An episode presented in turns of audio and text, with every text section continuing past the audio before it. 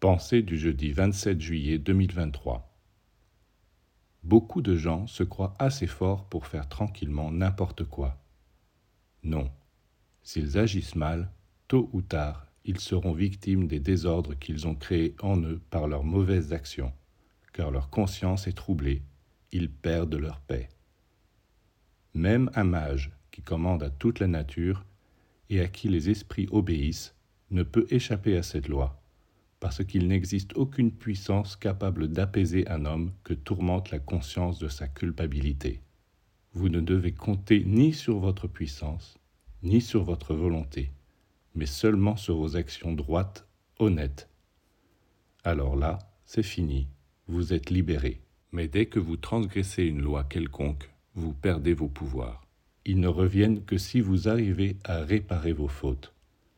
Ce qui différencie les vrais mages des hommes ordinaires, c'est qu'ils arrivent vite à réparer leurs erreurs.